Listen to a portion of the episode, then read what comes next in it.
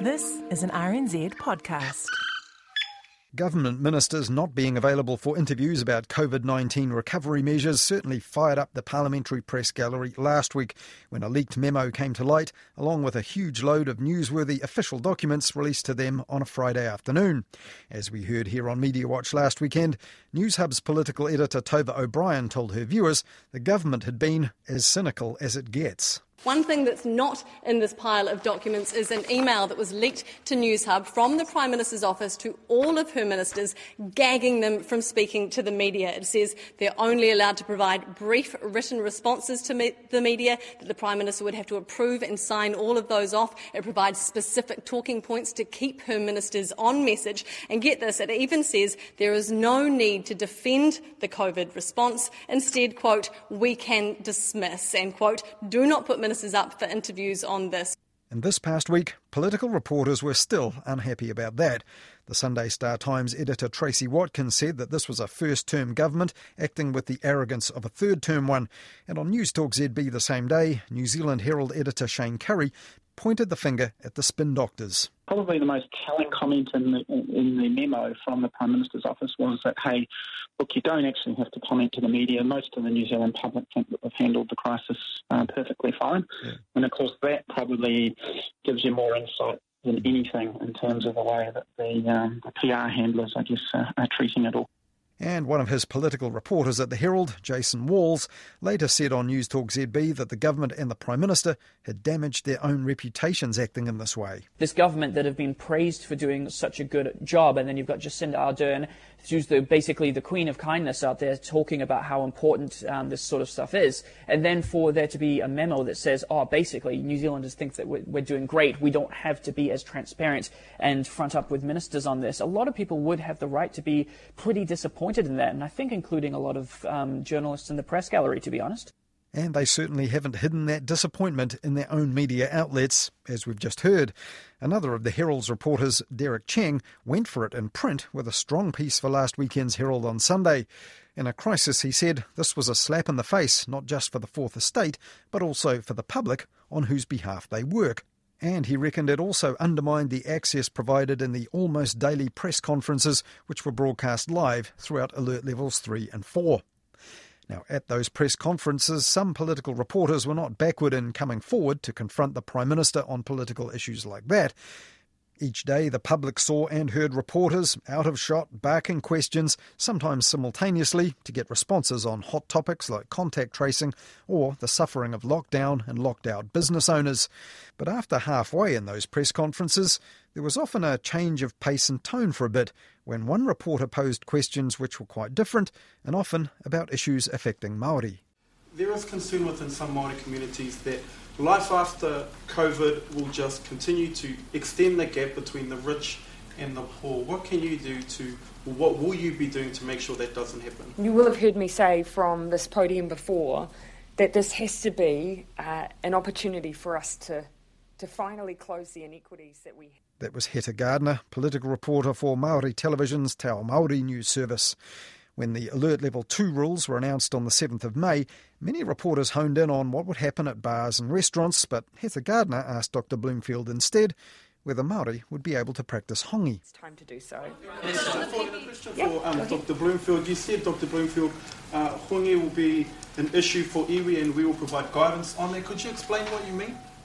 Well, I think the decision lies with individual iwi about hongi, but we'll um, have our, our Māori uh, team, uh, led by um, John Whaanga, provide advice and in discussion and consultation with our Māori advisory group. Oh, sorry, I'll let you finish your So the reason, Dr. Bloomfield, you said specifically that hongi will be an issue for iwi, is that because hongi, you believe, uh, has added risks uh, for communities? Uh, Heta Gardiner is one of just two Māori journalists who regularly attended the Beehive briefings during level 3 and 4. The other was TVNZ's political reporter Maiki Sherman, a former colleague at Māori Television. On Wednesday, she was able to tell TVNZ1 News viewers just why funerals and tangihanga restrictions and the controversial COVID 19 Public Health Measures Act mattered a lot to Māori. This is the first biggest public backlash we've seen with regards to the government's rules and restrictions around COVID 19. It could soon cost them in those Māori seats. Maiki Sherman, thank you. And in his questions at those press conferences, Heta Gardiner from time to time has brought up the sort of smaller scale issues often overlooked by reporters much more focused on national politics and the pandemic. On April the 28th, for example, Heta Gardiner raised a rahui put in place on the Waitahanui River east of Lake Taupo, which upset local anglers. And those not used to watching entire press conferences from Parliament noticed the less aggressive style in those moments when Heta Gardiner was asking his questions. Now, Heta Gardiner's been a TV reporter since 2007, but many people didn't know whose the off camera voice was, and on social media, some were trying to find out more about him and even framing him as a bit of a cult hero. Now, as we've seen previously, some people don't respond well when Māori issues or language appear in the mainstream media, so this week Hayden Donnell asked Heta Gardner how had people responded to his presence and his questions at those press conferences. Yeah, kia ora, kia ora, Hayden. It's it's been largely positive, which has been great. You know, I was the political reporter at the last election, and being a Maori journalist during the last uh, election, where it was it was quite the dogfight between Labour and the Maori Party. Of course, uh, the feedback wasn't as nice. So on one thread, I was getting people uh, saying that, geez, that Heta Gardiner is too pro Māori Party, and I'll jump on another thread and I'll say that bloody Heta's too pro Labour Party. So um, it's the kind of job where you often get a lot of grief, and so uh, when it comes to these briefings and these questions, I've been getting a lot of positive feedback and a lot of um, uh, messages daily of often strangers um, saying, "Look, I, I you know, I, I, came across your questions and they're really good, and, and we really appreciate you giving that Māori perspective." And it's been really, um, it's been really nice and, and encouraging, Hayden. It's interesting you say that because one of the reasons that your questions stand out is that you often draw out issues. You say you have a Māori perspective uh, that haven't been highlighted as much by the other media present. So, um, so on May 7, for instance, you asked whether hongi would be okay to carry out going forward into alert level 2. And that's, of course, of great concern for Māori, but it's not really something that maybe was on the radar as much for other media. Is, is that something that you experience? The questions that I have and the perspectives that I have are quite niche when you look at the wider press gallery, right? In terms of the press gallery in those stand ups, probably 17, 18 maybe people, and there's myself that has the Māori perspective, a couple of Australian journalists, and a business journalist. Now, we're quite niche, and all of our questions are unique to our area of focus. And but it's always been like that. Every time I go into that room, there's there, there's one maybe two, it's just been amplified in this situation because I'm the only person from Māori media in that room, which actually gives me a lot of freedom and it gives me um, a space that nobody else has. You know, for example, when there's a big media story, right, Prime Minister's announcing when we're going to go to level two. Every single mainstream media focuses on that one issue. And I think that's been a part of some of the flack. A lot of people are saying, well, they're all asking the same questions or asking about the same issue. And I come in and I ask a question about hongi or tangihanga or, or, or te tairāwhiti or, or checkpoints, right? That actually gives me some freedom your organization you, uh, and Te Ao uh, has this different focus. You have this entirely Māori remit, really, and these mainstream organizations have this more national remit. So, how much of them not asking these questions that you're asking is understandable to you, and how much is, is a little bit disappointing? Look, I'm aware that they are mainstream, right? And they won't be focusing on Māori specific issues every day. That's not my expectation of them, nor do I think it should be anyone's expectation. In saying that, though, I would encourage those mainstream media outlets to always have a focus and always have a lens and an eye to the Māori issues. Because, like you say, I've got quite a lot of positive feedback, right? Well, actually, I think a big part of that is because I'm the only one, and there's actually an appetite for Māori issues and Māori questions in that forum. I remember one conference where you talked about the rate of Māori testing positive for COVID 19. I think it was around 8%, whereas the population of Māori in New Zealand is more like 16.5%. And I guess that could reveal some pretty concerning practices by health officials, but it hadn't really been picked up on outside of your questions. Uh, is, is that a, a place where you think there could be more representation and investigation in these areas?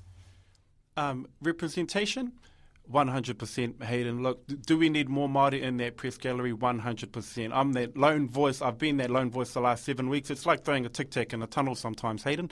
Why don't we have enough then? I guess is the major question, right? Because we're talking about um, Maori perspectives in that press gallery. Mainstream journalists won't be able to canvass Maori stories, Maori issues, and Maori questions as well as a Maori journalist, right?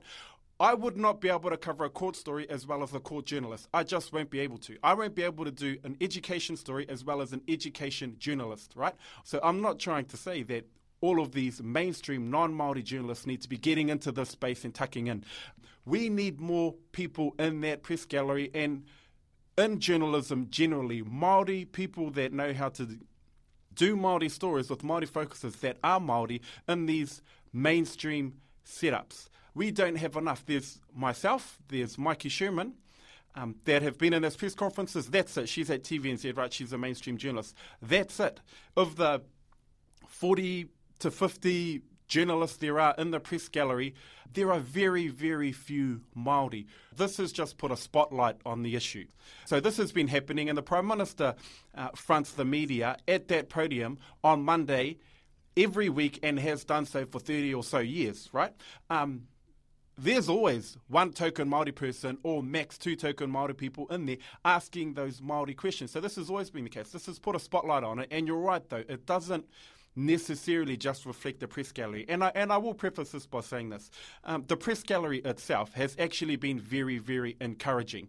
For example, yesterday I wasn't in Wellington, I was helping um, our team work out some coverage in Auckland and Nobody was there from Māori television, and so I reached out to the press gallery and let, look, can I send some questions through? And they were very open to that, right? They they went absolutely send the questions.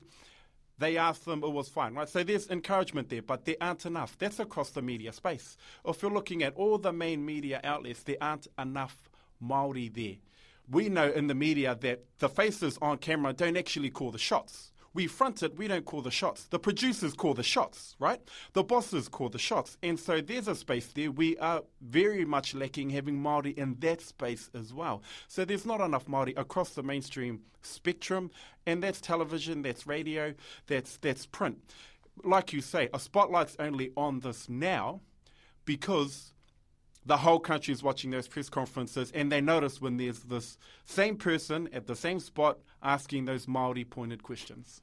A, a lot of the praise for your questions is just, you know, oh, um, thank God this guy raised this issue. But some people, I feel as well, there's this mix of kind of using your questions as kind of a cudgel to uh, criticize the more mainstream journalists there. You know, oh, well, why aren't they asking these questions? Are you comfortable? With people doing that to kind of use you as as as a way of uh, as a tool to criticize the rest of the press gallery and and that's often the praise um, that I'm getting when people message me, right? They say, oh, compared to the other questions that I'm hearing, yours are very refreshing. I, I, I will add, though, that the expectations on a mainstream journalist, the, you ask very different questions. For example, if you are asking a question to clip out five minutes out of the Prime Minister's press conference, or you're asking a question for a two, two minute story for the news, you ask a different question and you ask it in a different way. I, I, see a lot of flack to my colleagues in, in the press gallery. I feel, I feel a bit sorry for them. I also think, you know, these are real people, and um, New Zealand's so tiny that if you chuck stuff like that on Facebook, there's a, a reasonable chance that they're going to see it. But look, do I think every single question that's been asked in those press conferences are right on the money and they're perfect and they're awesome? Well, no. The way in which questions are asked, well, depending on the format that you're editing it to, that's that's something that, that people watching generally don't understand. Yeah, because there's different ways of asking questions, and, and TV will have different uh, outcomes that they want out of an answer than a print journalist, for instance. Yeah, absolutely, absolutely. And look, some people have, have, have pointed out individuals and, and said, you know, oh, these are gotcha questions and those are wasted questions and all that stuff. Look, people have, have their opinions. And I feel that sometimes when I'm watching press conferences or anything like that, right, I, I sit there thinking, well, that's not the questions I would be asking. Those aren't the things that, that's not the thread I would take. And you might be wasting these or, or, or whatever a good thing is, is, is showing the volume of people that are actually watching and interested. That's what I think. I'm just like, man, whether it's positive feedback for me or others or negative feedback for people, the whole country is watching a political space, and, and, and I think that's positive. But people are at home. I mean, at level four, a lot of people are at home, and, and, and you know, people get pretty bored if you're if you're just chilling at home, and every everybody's chucking in their opinions, which is fine. Everybody has an opinion, but I, I, I would just caution a, a, little bit. These are people um, that are working hard, and they could very well see those comments too, you know, and you know we're real people that see it. So so a bit worry before the before the personal attacks is all I would say. Uh, your questions often seem to come around the same point in the briefing, sort of like halfway through or towards the end. I, I just wonder why you do often wait so long to put your questions in. Um, well, a couple of reasons. Um, one, the, I see the, the Australian reporters and the and the business reporters do the same thing. Aware of the fact that, that there's a main thread that probably 17 people of the 20 people or whatever in the room um, are going to be chasing, right? And so I, I, I, allow that to lead to lead the press conference, and a lot of people have noticed as well. And there's some criticism of a lot of the questions around the same thing. But I let the main thread um, play its course, and then I just jump in after that. I also like to to canvas exactly kind of where the Prime Minister's going and, and the way in which he answers questions, right? If other journalists ask Māori pointed questions, then I might come off the back of that. Yeah, and that's why I make the quarter go sort of between the middle between the middle and the end. Of course, you don't want to wait too late and then you run out of time. But um, yeah, yeah, it's just uh, yeah, I just I just like to, to, to, canvas and, and survey what the prime minister's actually um, where she's going with, with her answers and see if there's anything else to jump on. And if there's not, right, I've prepared questions, of course, and then I go with those. But often it's off the back of her answers to other journalists. I'll be honest with you, Hayden, there are many very good Maori journalists that if they were in that seat instead of me, look, they would be getting similar praise. Um, we have a lot of good journalists that are across all these things, and I just so happen to be that voice um, at this time.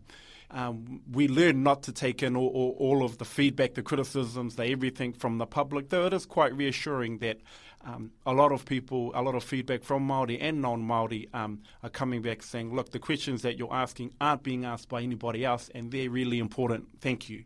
Um, so that's really nice.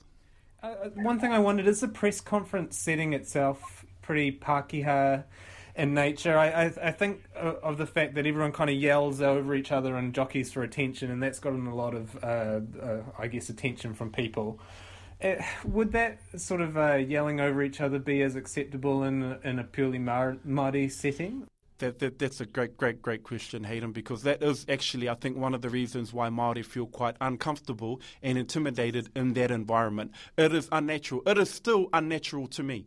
Um, I'm not as um, forward and aggressive in those in those settings, right? I need to get my questions in, and and I will press for them, but I'm not comfortable um, yelling over other people. Uh, uh, and that's one of the reasons why Maori that come into that setting, because we have sometimes we have Maori come into that setting and they don't like asking questions and they don't ask questions because it's not an environment that that is very comfortable for us. Would it run the same way if it was run in a Maori way in, in a Maori construct um, with Maori practices? Um, absolutely not. Right. That that that that is why. Um, I think one of the reasons, and there are many reasons, but that's one of the reasons um, why Maori often don't thrive to be political reporters. They see that combative, nat- the combative nature of how things are run. I mean, that you're exactly right. They're screaming over um, each other and I don't think anybody particularly likes it, right? But um, that's the nature of that's the nature of the beast. And no, Maori don't feel comfortable with that at all. Maori, and that trickles down to a whole lot of things. That trickles down to why Maori are less comfortable asking questions,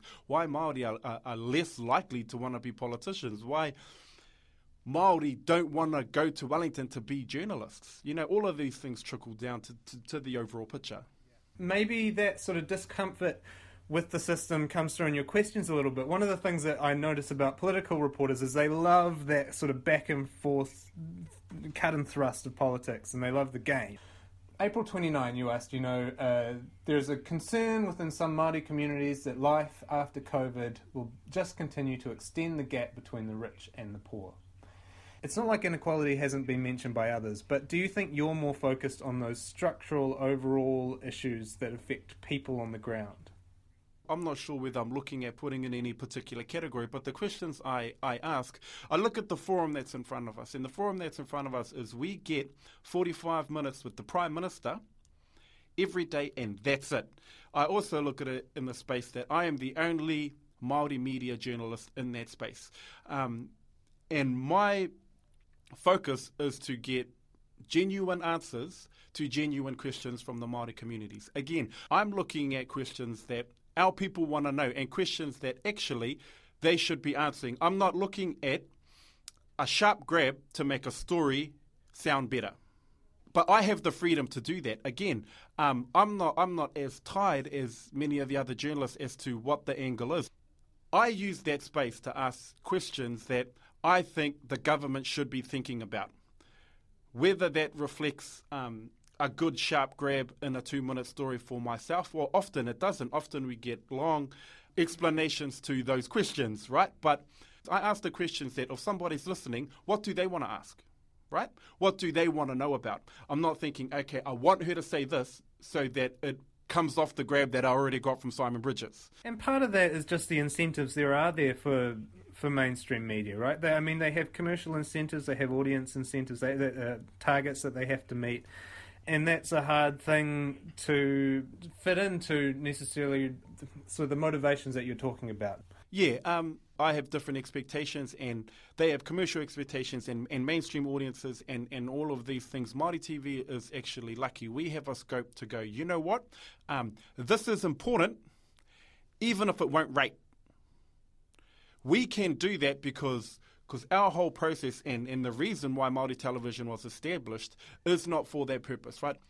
And of course, we want people to tune in. We, we want people to watch. We want to motivate people to, to get into our content, but we are not tied to that ratings, money, scope. Yeah, and I mean, there's some sympathy for the mainstream journalists there because they are operating in a different structure. On a more personal note, do you feel a little bit lonely as as often the only Māori person asking questions from a Māori perspective in the press gallery? it's not lonely and it's not isolated, but it is it is clear to me that, that I'm basically in a lane all of my own. Would I rather there are a lot of us? Yes, and, and I look at uh, places like RNZ. RNZ have a superb Māori unit and they have excellent journalists. And if they were sitting there next to me in that room, that would add so much value to the people at home. And I, I, feel more sorry, not for myself because, oh, well, you know, no, we are some friends that will ask similar questions. I actually feel more sorry for our people at home and our Māori people at home that everything is on me. I ask two, maybe three questions, sometimes one questions a day. And that is our perspective. That is our four minutes in front of the Prime Minister. How about if we had a team there? Look, there are people that are Māori journalists that would ask Maori specific questions that I, I would I just wouldn't have thought of, and they would be great, and they would be put in front of the prime minister, and we're holding them to account. But it's not there. So my want and the reason why I would really want a Maori team there from other news outlets, right? More Maori there, less so so that I would feel less lonely, but more so for our people at home. Hey, thank you so much, Heta. I really appreciate your time. Awesome. No worries, Hayden.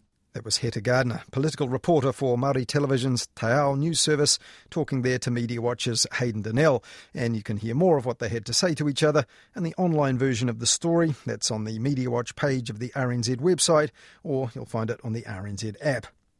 Now, one of many things that was pushed back by the COVID 19 crisis was a long running review called the Māori Media Sector Shift. This was touted as a blueprint to rejig publicly funded Māori media for the digital era, and among the issues under consideration was whether news could be better covered by combining existing news services for radio, TV, and online. The Māori media sector shift review was due about the time the COVID crisis struck, but hasn't emerged yet. We'll have more on that in the future, though, here on Media Watch.